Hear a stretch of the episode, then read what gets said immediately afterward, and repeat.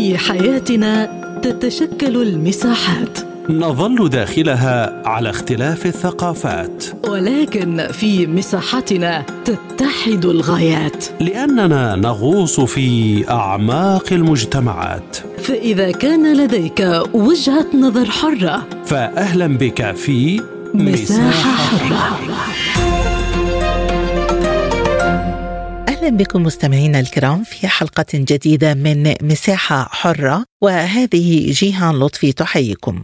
في حلقة اليوم نناقش هل يرسم المغرب خارطه طريق لتطوير الكرة العربية؟ رحلة صعود بدأت في المغرب منذ عدة سنوات صنع بها منتخب كرة القدم تاريخا في مونديال 2022 وبهدف تاريخي أقصى المغرب إحدى الفرق المرشحة لكأس العالم في هذه الدورة ليتصدر ساحة الأربعة الكبار للمرة الأولى التي يمثل فيها فريق عربي في المربع الذهبي لكأس العالم.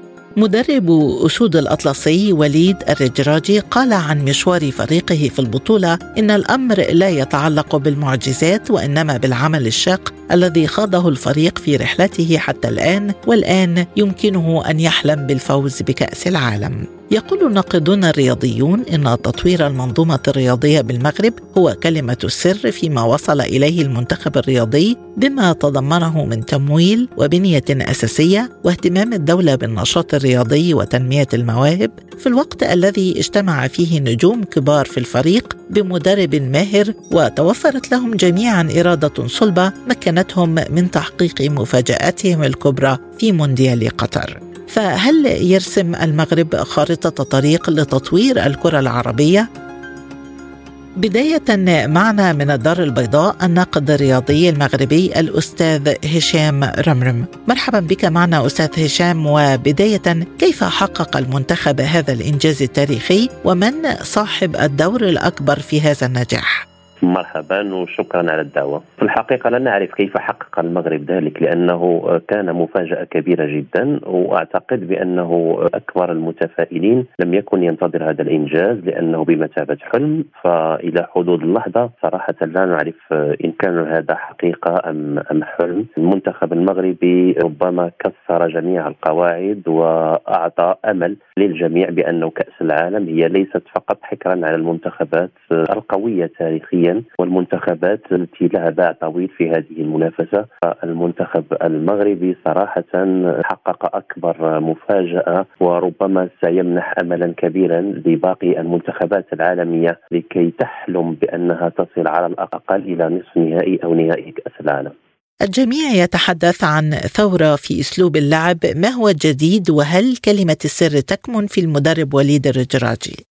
طبيعي أنه الكلمة السر تكمن في وليد الركراجي ليس فقط في خطة أو أسلوب اللعب لكن في طريقة تعامله مع اللاعبين في طريقة ربما دفعه اللاعبين نحو تحقيق الأفضل. فنفس المجموعة ربما تلعب منذ سنوات يعني في شكل مجموعة حققت التأهل لعبت مباريات كثيرة لكن وليد بأسلوبه ربما أسلوبه الجديد مكن هؤلاء اللاعبين من إعطاء أقصى ما يمكن يمكن اعطائه إضافة إلى أنه هناك انسجام كبير بين اللاعبين ليس فقط الرسميين ولكن كذلك اللاعبين الاحتياطيين واللاعبين الذين لا يلعبون المباريات. فأسلوب وليد كان حاسما في تحقيق كل هذه الإنجازات وربما يستمر في تحقيق الإنجازات وربما ربما يفاجئ الجميع بوصوله إلى النهائي. ولما لا الفوز بكأس العالم؟ لأنه الآن أصبح كل شيء ممكنا. فإذا رأينا قيمه المنتخبات التي فاز عليها المنتخب المغربي أو المنتخبات التي حققها امام التعادل فأعتقد بأنه الآن كل شيء ممكن.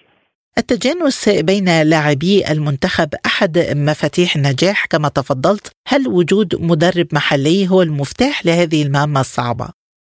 مدرب محلي دائما يكون له امتياز لأنه يكون قريب من اللاعبين أكثر. وليد له خصوصية. هو ليس فقط مدربا محليا لكنه هو مغربي ولد في فرنسا وترعرع وكبر في فرنسا لكنه عاش كذلك في المغرب مدة طويلة. يعني حتى اللاعبين المغاربة فالمنتخب الوطني هو مشكل من لاعبين ولدوا وتكونوا في أوروبا وهناك جزء كذلك كبير من اللاعبين هنا في المغرب كبروا وترعرعوا في المغرب. المغرب. فوليد له هذه الميزة فهو له جميع الامتيازات لكي يعرف كيف يتواصل مع اللاعبين الذين ولدوا في أوروبا كما أنه يعرف كيف يتواصل مع اللاعبين الذين ولدوا وكبروا في المغرب. وهذه ربما الآن من بين نقاط قوة وليد يتحدث الناقدون أستاذ هشام عن المنظومة الرياضية المغربية وكيف نقلت المغرب من فريق قاري إلى فريق عالمي خلال سنوات قليلة. ما هو الدور الذي تلعبه الدولة في رعاية النشاط الرياضي في المملكة؟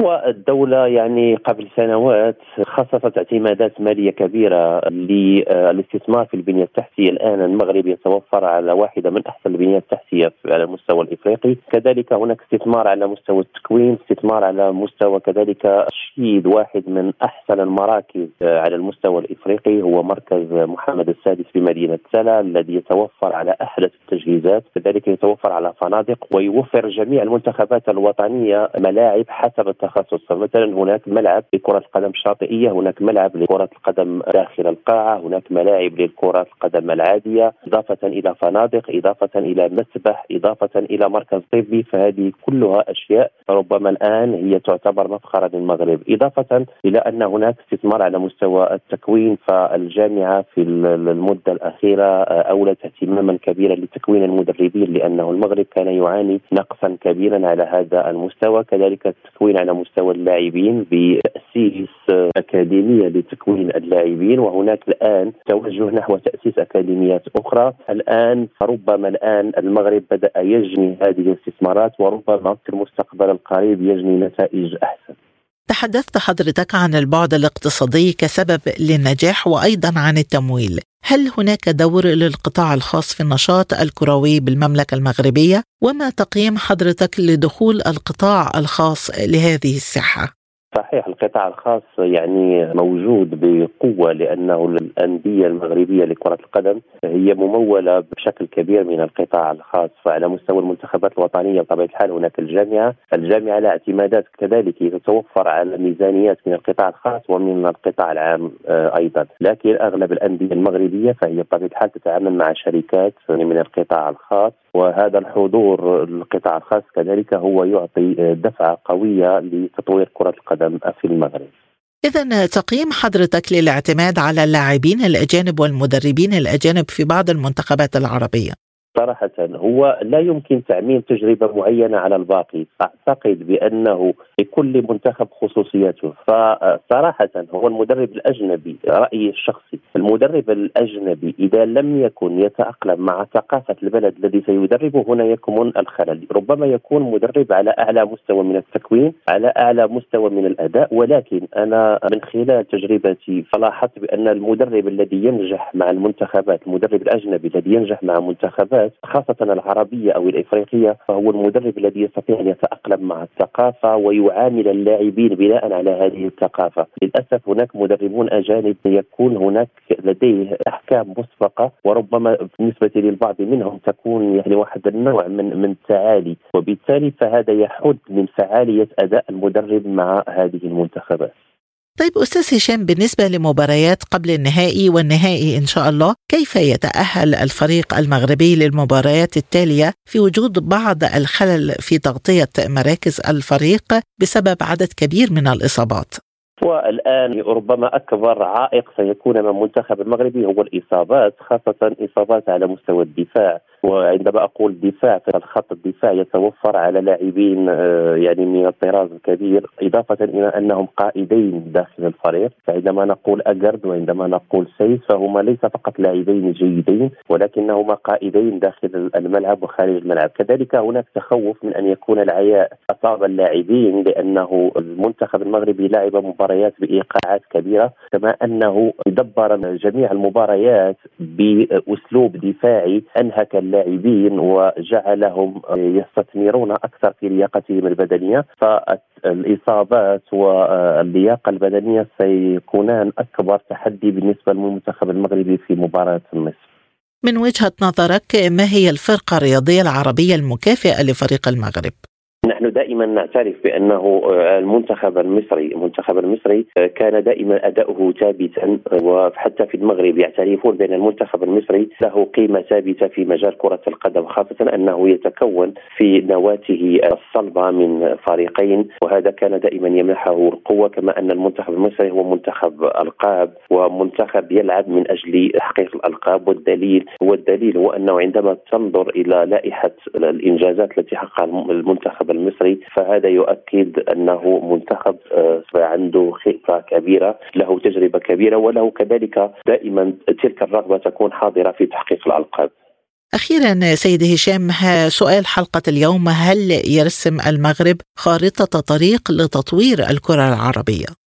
صراحة هو يرسم خارطة طريق للكرة العربية وللكرة التي ربما تؤمن بأنه لا حظ للمنتخبات الضعيفة. يعني بين قوسين عندما نقول ضعيفة هي المنتخبات التي ربما لم تفكر يوما بأنها تبلغ نصف نهائي أو نهائي كأس العالم، فجميع المنتخبات التي لم تكن تحلم بأنها تصل إلى هذا المستوى فأظن بأنه المغرب سيمنحها حافزا سواء كانت عربية أو إفريقية أو حتى باقي المنتخبات في العالم. وهذا شيء جميل ربما يعيد رسم خطوط جديدة في المونديال لأنه هناك إصرار وهناك رغبة لتحقيق النتائج الجيدة وهذا ما يؤكد عليه المغرب حاليا. من الدار البيضاء الصحفي الرياضي المغربي الأستاذ هشام رمرم كنت معنا. شكرا جزيلا على هذه الإيضاحات. إقرار مغربي إذن بعراقة وقدرة الفريق المصري وقدرته المتواصلة على المنافسة لكن أين الخلل في المنظومة المصرية؟ ولماذا لم يتمكن منتخب يضم النجم العالمي محمد صلاح من الصعود إلى كأس العالم؟ حول هذا الموضوع ينضم إلينا الصحفي الرياضي محمد يحيى. مرحبا بك معنا أستاذ محمد ضيفا عزيزا عبر أثير سبوتنيك. بداية لماذا أخفقت مصر فيما نجح فيه المغرب رغم وجود لاعبين بحجم محمد صلاح والنني وغيره في صفوف المنتخب المصري؟ أهلا بحضرتك واهلا بكل مستمعين ساعة سبوتنيك طبعا يمكن إحنا إخفاقنا بدأ من مباراة السنغال اللي هي كانت المباراة الفاصلة النهائية في التأهل لكأس العالم. فما اعتبرش إخفاق أنا ما بعتبروش إخفاق بالشكل الكامل قد ما هو لأنه إحنا لو كنا كسبنا المباراة دي بانتهت بضربات الترجيح كنا خلاص موجودين دلوقتي في كأس العالم. ففكرة إن إحنا نوصل لآخر مرحلة وآخر ماتش وتحددها ضربات جزاء دي طبعا أمر قابل إن إحنا نحققه أو لأ. فبالتالي أنا شايف إن هي ما كانتش النهاية اللي هي المأساوية زي ما بيقولوا. لكن في نفس الوقت إحنا برضو منتخب مصر وكنا المفروض نكون في النسخة دي من كأس العالم خاصة النسخة اللي هي العربية الشرق أوسطية اللي بتقام في قطر. فبالتالي كانت لينا حظوظ هتبقى كبيرة جدا خاصة إن إحنا عامل الجمهور كان هيبقى معانا بشكل كبير بسبب وجود جالية كبيرة مصرية في قلب آه، الدوحه وحاجات كتير طبعا كانت ممكن نقدر نعملها وده اللي ظهر حتى مع المنتخبات العربية في آه، المباريات. إذا كيف أثر الاضطراب في المنظومة الرياضية وخلافات المسؤولين في مصر على أداء المنتخب الوطني؟ وهل الأمر مرتبط بالحظ أم بالإدارة خاصة على الساحة الدولية؟ طبعا الأمر مرتبط بالإدارة مفيش حاجة اسمها حظ. يمكن بس إحنا كانت عندنا مشكلة في الفترة الأخيرة كانت إن إحنا ما بين التاهل في كأس العالم ده كان ما بين الفترة بتاعه إن كان في لجنة آه، ثلاثية مشكلة لإدارة اتحاد الكورة برئاسة آه، المهندس أحمد مجاهد. بعدها حصل انتخابات آه، حصل فاز فيها الأستاذ جمال علام علشان يقدر يكمل المسيرة أربع سنين. فكانت الفترة دي هي الفترة اللي قبلت مرحلة التأهل. يمكن دي أثرت اداريا وفنيا على المنتخب. المنتخب بشكل كامل. لكن أنا شايف إن الموضوع كان أو كانت شوية آه، حظ معانا. كنا نقدر نتأهل ونقدر إن إحنا نطول. لكن أنا شايف ان فكر الاتحاد المرة دي إن هم يجيب مدرب كبير اسم كبير زي روي فيتوريا برتغالي اللي يقدر يتولى الموضوع بالنسبة للفترة ديت يكمل لمدة أربع سنين. مش مجرد إن هو يبقى فترة بطولة معينة أو حاجة. الاستمرارية في حد ذاتها في كرة القدم بتعطي أريحية وبتعطي استقرار وبتخلي إن أنت تقدري تحققي إنجازات كبيرة مع أي كرة قدم بالحديث عن المدرب الأستاذ محمد ما هي الوسيلة الأمثل لتحقيق التجانس بين لاعبي المنتخب من أندية مختلفة وهل وجود مدرب محلي مفتاح لهذه المهمة مثلما حدث في المغرب؟ يمكن إحنا أكتر ناس كان بالنسبة لنا تجربة المدرب المحلي دي كانت غريبة على ناس كتير زمان. لكن كان بالنسبة لنا كابتن حسن شحاته لما مسك المنتخب في فترة من 2005 لحد 2011 تقريبا كانت هذه الفترة المثالية بالنسبة لمنتخب مصر. يعني كان منتخب آه، المحليين بيسمونا خاصة دي كانت غريبة بالنسبة لناس كتير. فاحنا إحنا اللي بدعنا ده وإحنا اللي بدأنا ده. لكن هي مش فكرة كده هي فكرة إن أنت تبقى عندك حد بيؤمن بالمستويات اللي عندك يقدر يوظفهم بطريقة صحيحة ويكون نفس المدرب دوت مؤهل وعنده واخد الدورات التدريبية اللازمة لكن إحنا شايف في مصر في الفترة الأخيرة بنفتقد المدربين المؤهلين اللي يكونوا يقدروا يحققوا إنجازات مع المنتخب أو إن هم مؤهلين دراسيا أو تدريبيا وواخدين الكورسات التدريبية اللازمة إذا برأيك هل يرتبط استمرار النجاح بشخص المدرب وهناك فرق أخرى ارتبط نجاحها بالمدرب؟ طبيعي جدا جدا لما بيكون في مدرب بيقدر ينجح ويحقق نجاحات بيبقى الاستمرارية وده شرط مفروغ منه ما بيبقاش في مشاكل لأن خلاص بيبقى الضغوط الجماهيرية اولا بتبقى على الإدارة حتى لو هي مش راضية عن المدرب. الضغوط الجماهيرية تقول لا خليه يستمر وياخد فرصته طالما حقق قدر يحقق النجاح. بل بالعكس أنا شايف إن هو آه، فكرة المدرب الوطني في المغرب حققت نجاح كويس وهم قدروا ان يشوفوا دوت وقدروا إن هم يغيروا المدرب السابق خليل جيتش إن هو يقدر أما ما كانش مقتنع ببعض اللعيبة وهم كانوا من نجوم المنتخب المغربي بدأوا إن هم غيروه جابوا المدرب المحلي عشان خاطر يقدروا يحققوا نجاحهم. وهم كانوا شايفين وفقا لرؤيتهم إن الناس ديت ممكن تقدر تعمل حاجة مع المنتخب وبالفعل ده اللي حصل. أستاذ محمد هناك فرق عربية حققت ظهورا لافتا خلال كأس العالم مثل السعودية وتونس. برأيك ما هي عناصر النجاح التي استفادت منها هذه الفرق؟ وهل يمكن تعميم هذه التجارب؟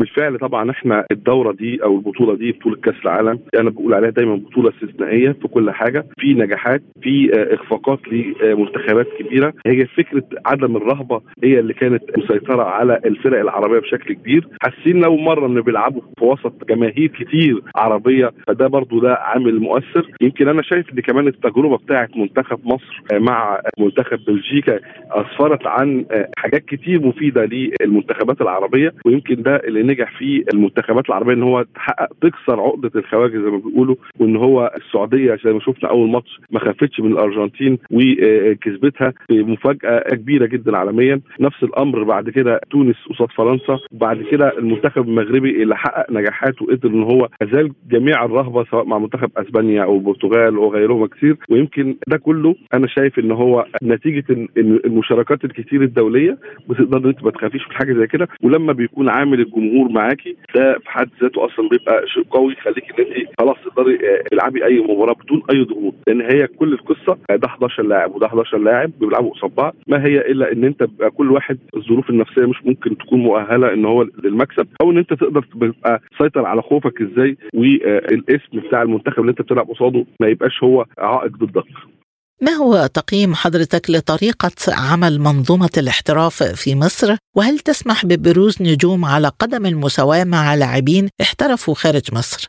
طبعا يمكن إحنا تجربة المحترفين في مصر أنا شايفها إن هي مش قوية خاصة إن الدوري المصري عندنا هو دوري قوي ودوري ماديا قوي. على عكس لو إحنا قلنا في التجربة المغربية ما فيش ما بيدوش هناك فلوس كتير للعيبة زي اللي بيحصل عندنا هنا في مصر. فبالتالي الأغلب اللعيبة دي من وهي صغيرة بتلجأ للاحتراف عشان خاطر تقدر تحصل على عروض بالدولار واليورو تكون قيمة بالنسبة لهم وتفوق مستوى معيشتهم في قلب المغرب. لكن عندنا الهرم مقلوب في قلب مصر لأن هو بالعكس أنت ممكن يجيبه من البرتغال أو من محترف في ألمانيا أو محترف في اليونان أو في تركيا. برقم أكتر من اللي هو كان بياخده في أي الدول ديت اللي كان محترف فيها. فبالتالي هي دي الأزمة الحقيقية اللي عندنا في مصر إن أندية زي الأهلي والزمالك ودخل معاهم بيراميدز يقدروا دلوقتي بي بيعلوا في الأسعار عشان خاطر يجيبوا نجم لمجرد إنه شايفينه إن هو جماهيريا هيكون مفيد ليهم أو إن هو فنيا. ما بيدوروش إن هم دايما يدوروا من قطاع الناشئين. ويمكن أنا شايف إن أبرز الحاجات اللي خلت ان اللي ظهرت المشكلة دي. لما نادي الزمالك السنة اللي فاتت توقف القيد عنده اضطر يلجأ لقطاع الناشئين وده يمكن كان حل أمثل للفكرة ديت. وبدأ إن الزمالك ينجح وياخد بطولة الدوري ببعض الناشئين اللي هو طلعهم مع وجود طبعا لعيبة مدعمة بشكل قوي. فبالتالي ما كانش الأزمة زي ما الناس كلها كانت دايما تبقى متخيلة إن لازم تجيب لاعب كبير ولاعب مدفوع فيه فلوس كتير وهو ده اللي بيجيب لك البطولة زي ما كان الفكر اللي موجود قبل كده. بالعودة إلى المغرب ما هي توقعاتك للمباراة المقبلة أمام فرنسا في وجود إصابات بين خطوط الدفاع وأيضا بعد إصابة حكيمي؟ متهيألي إن المباراة هتكون صعبة جدا ومش سهلة على المنتخب المغربي. يمكن المنتخب الفرنسي هيكون واخد درس كبير جدا من اللي حصل قصاد من المغرب من فرقة المغرب قصاد أسبانيا والبرتغال وكثيرا من الفرق الأوروبية اللي قدرت تتغلب عليها المغرب. فبالتالي أنا شايف الموضوع هيبقى المباراة هتبقى صعبة والمنتخب الفرنسي هيحاول يخلص المباراة من البداية. ويمكن خبرة المنتخب الفرنسي أنا شايفها إن هي أقوى شوية من المنتخب البرتغالي أو الأسباني. فبالتالي الموضوع مش هتبقى سهل زي ما إحنا متوقعين لكن إحنا طبعا بنتمنى كل الأمنيات لينا إن إحنا المنتخب المغربي يقدر يحقق الفوز ويوصل للنهائي. لكن في حد ذاته إن المنتخب المغربي يوصل حتى في المركز الرابع ده إنجاز كبير جدا للكرة العربية ونفخر بيه. وطبعا نشيد بالتجربة بالعكس إن إحنا كمان نثني عليها إن إحنا نحاول نقلدها كمان كلنا. أخيرا أستاذ محمد سؤال حلقة اليوم هل يرسم المغرب خارطة طريق لتطوير الكرة العربية؟ بالطبع المنتخب المغربي يمكن التجربة بتاعته خلاص أنا شايف إن هي هتخلي حتى الأوروبيين يعملوا حساب أكثر من ما كانوا بيعملوا قبل كده للفرق العربية. وبالتالي الفرق العربية نفسها هتبدأ تدرس الموقف. زي ما كنا إحنا في يوم من الأيام كمنتخب مصري منتخب الفراعنه كان بيقدر إن هو يحقق يعني كان بالنسبة للمنتخبات العربية حاجة قوية جدا. لما خدنا بطولات أفريقيا ثلاث مرات وكان جيل ذهبي لمنتخب مصر وكان كل الناس بتعلق على إزاي منتخب محليين مفيش فيه محترفين يقدر ينجح ويقدر يوصل للحاجات دي كلها والمراكز ديت والتصنيف إن إحنا نوصل للتصنيف كنا التاسع عالميا. ده في حد ذاته كان شيء كان محل دراسة من جميع المنتخبات العربية. ونفس الأمر برضه هيبقى القصة بالنسبة للمنتخب المغربي. أنا شايف إن كان في برضه ناس كتير بتقارن ما بين الاتحاد المغربي والاتحاد المصري كرة القدم وإزاي إن هو ما يطورش. لكن أنا حابب أوضح برضه حاجة رقمية يمكن ميزانية اتحاد الكره المغربي في السنة بتوصل لحوالي 120 مليون يورو يعني حوالي 3 مليار و600 مليون جنيه. فده رقم في حد ذاته كبير. إحنا في مصر ميزانيتنا أقل من كده بكتير. لكن في نفس الوقت أنا شايف إن إحنا نقدر نعمل طالما عندنا يكون عندنا استقرار. مشكلة تغير الاتحادات بالنسبة لنا كانت الفترة الأخيرة دي سببت في بعض من القلق وسببت في بعض إن هو الهزات الكروية اللي كانت موجودة وعدم الاستقرار. لكن أنا شايف إن شاء الله الفترة اللي جاية طالما في عندنا اتحاد كرة منتخب لمده أربع سنين وتعاقدوا مع مدير فني كبير بحجم فيتوريا يقدر يحقق إنجازات في الفترة الجاية إن شاء الله. نفس الأمر برضو لجميع المنتخبات العربية اللي شافت إن خلاص الموضوع بقى سهل. الموضوع ما بقاش فيه صعوبة زي زمان. الموضوع ما بقاش فيه تخوف ما بقاش عندنا عقدة الخواجة زي زمان. لا بالعكس في نقدر نكسب. وكثير من المنتخبات العربية كسرت القاعدة ديت في مونديال الدوحة. ويمكن ده هتبقى نقطة انطلاق أنا شايف للمنتخبات العربية كلها. من القاهرة الصحفي الرياضي الأستاذ محمد يحيى كنت معنا. شكرا جزيلا على هذه الإيضاحات. لكن من أين يبدأ الإصلاح في المنظومات العربية؟ حول هذا الجانب معنا من بغداد الأكاديمية بكلية التربية البدنية وعلوم الرياضة وعضوة اللجنة الأولمبية الوطنية العراقية سابقا الدكتورة إيمان صبيح مرحبا بك معنا دكتورة وبداية ما هو المطلوب لإصلاح المنظومات الرياضية العربية من أجل الوصول لإنجازات مماثلة لما حققه المغرب في المونديال يا أهلا وسهلا أهلا بكم. طبعا مبروك لما قدم لنا الفريق المغربي في هذه البطولة العالمية وهذا الإنجاز الكبير، أتمنى أتمنى أنه تدرس عملية الإعداد للوصول هذا الفريق إلى هذا الإنجاز، المغرب لديها مؤسسات رياضيه عميقه في العمل من ناحية التاريخ لانهم بدأوا قبل أغلب الدول العربية في التخطيط الصحيح للإنجاز العالي في المجال الرياضي. أنا أيضا فخورة بانه كل الإمكانيات كانت مغربية، ليس بقليلة لأن الإنجاز لا يكون خلال أعوام قليلة بل يعني يتحدى العشر سنوات. التخطيط اللي قدمته أيضا السعودية كان أيضا واضح. اللي قدمته قطر من إنجاز تكنولوجي أيضا نفتخر به كعرب ويجب أن نستفاد من هذه التجربة. نحتاج إلى الدول العربية تتعاون فيما بينها بنقل الخبرات بالتكنولوجيا والتخطيط من أجل أن نرفع سمعه الرياضة العراقية في الإنجازات الدوليه إذا برأيك من أين يبدأ الإصلاحات؟ هل من مؤسسات الدولة الرياضية والاتحادات أم النوادي والقطاع الفني في التدريب أم من الجمهور؟ برأيك أين تقع نقطة البداية بالضبط؟ اللهم هذه العبارات اللي قلتها أولا التخطيط. التخطيط لرفع مستوى الجمهور. التخطيط لرفع مستوى إدارة الأندية في استخراج المواهب. التخطيط في نوعية المشاركات في البطولات. وما الهدف من المشاركات؟ هل هو عرض؟ هل هو إنجاز؟ إعداد؟ هل هو بناء قاعدة كبيرة كي لا ينقطع؟ إحنا اليوم من نشوف إنجاز. يجب أن يكون هذا الإنجاز هو هرم وقمة. هناك قاعدة عريضة لاستمرار.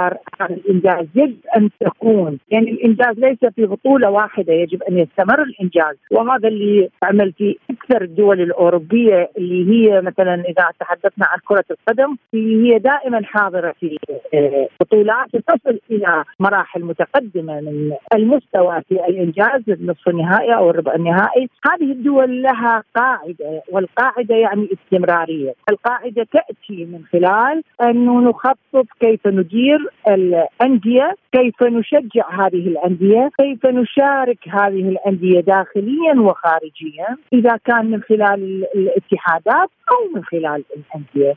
بالتطبيق على الحالة العراقية أين الخلل وهل كانت المنظومة الرياضية تعمل بكفاءة أكبر في ظل حكم شمولي كان يهتم بالرياضة؟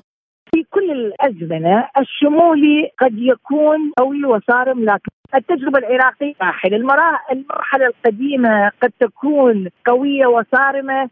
بها نتائج ولكن ليس نتائج حقيقية لأنه لا تأتي الرياض بالمركزية والقوة، عندنا تجارب عالمية مفتوحه وظهرت فيها الإنجازات، اليوم اللي مر مرت به الرياضة العراقية هي إبعاد الكفاءات عن هناك هجمة غير وطنية على الرياضة العراقية مرت بها وتخوض بها اليوم، نتمنى أنه من الحكومات اللي اليوم هي الحكومة الحديثة أن تصحح هناك قوانين قد تكون هي قوانين ليس لخدمة الرياضة العراقية، هناك برزت مجموعة من راح أذكرها المافيات في الاستمرار في المواقع القيادية الرياضية التي أضافت لهم ولم يضيفوا للرياضة العراقية.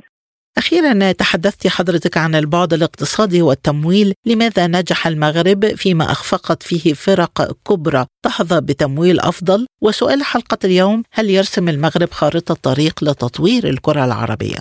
أه، ما ذكرته بعض الصحف العالمية على الأهمية العالية للفرق العربية وعلى التماسك الاجتماعي بين العائلة والفرد الرياضي الذي في الفريق. يضعنا في المقدمة احتراما أعلامنا وأوطاننا بأنه نعطي كل ما عندنا من أجل أن نرفع علم بلدنا في المحافل الرياضية استطعنا أنه في المقدمة نحن آه، في إعطاء هذا الإنجاز.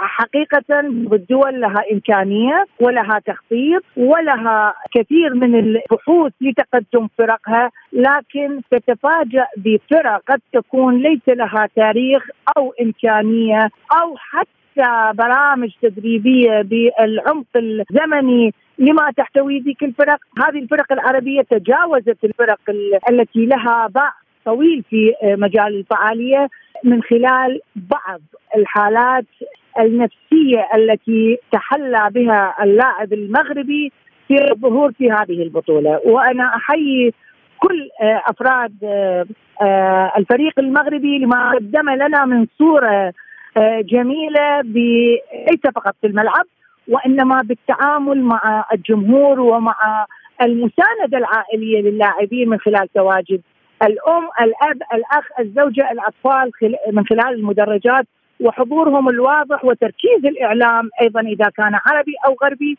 على هذه الظاهرة التي اعتبرت ظاهرة جميلة بأنه أي فرد يقدم في الملعب هو خرج من أسرة من عائلة وهذه العائلة لها روابط تدفع بهذا الشخص إلى الأمام. الدكتورة إيمان صبيح كنت معنا من بغداد وللمزيد زوروا موقعنا على الإنترنت سبوتنيك dot ae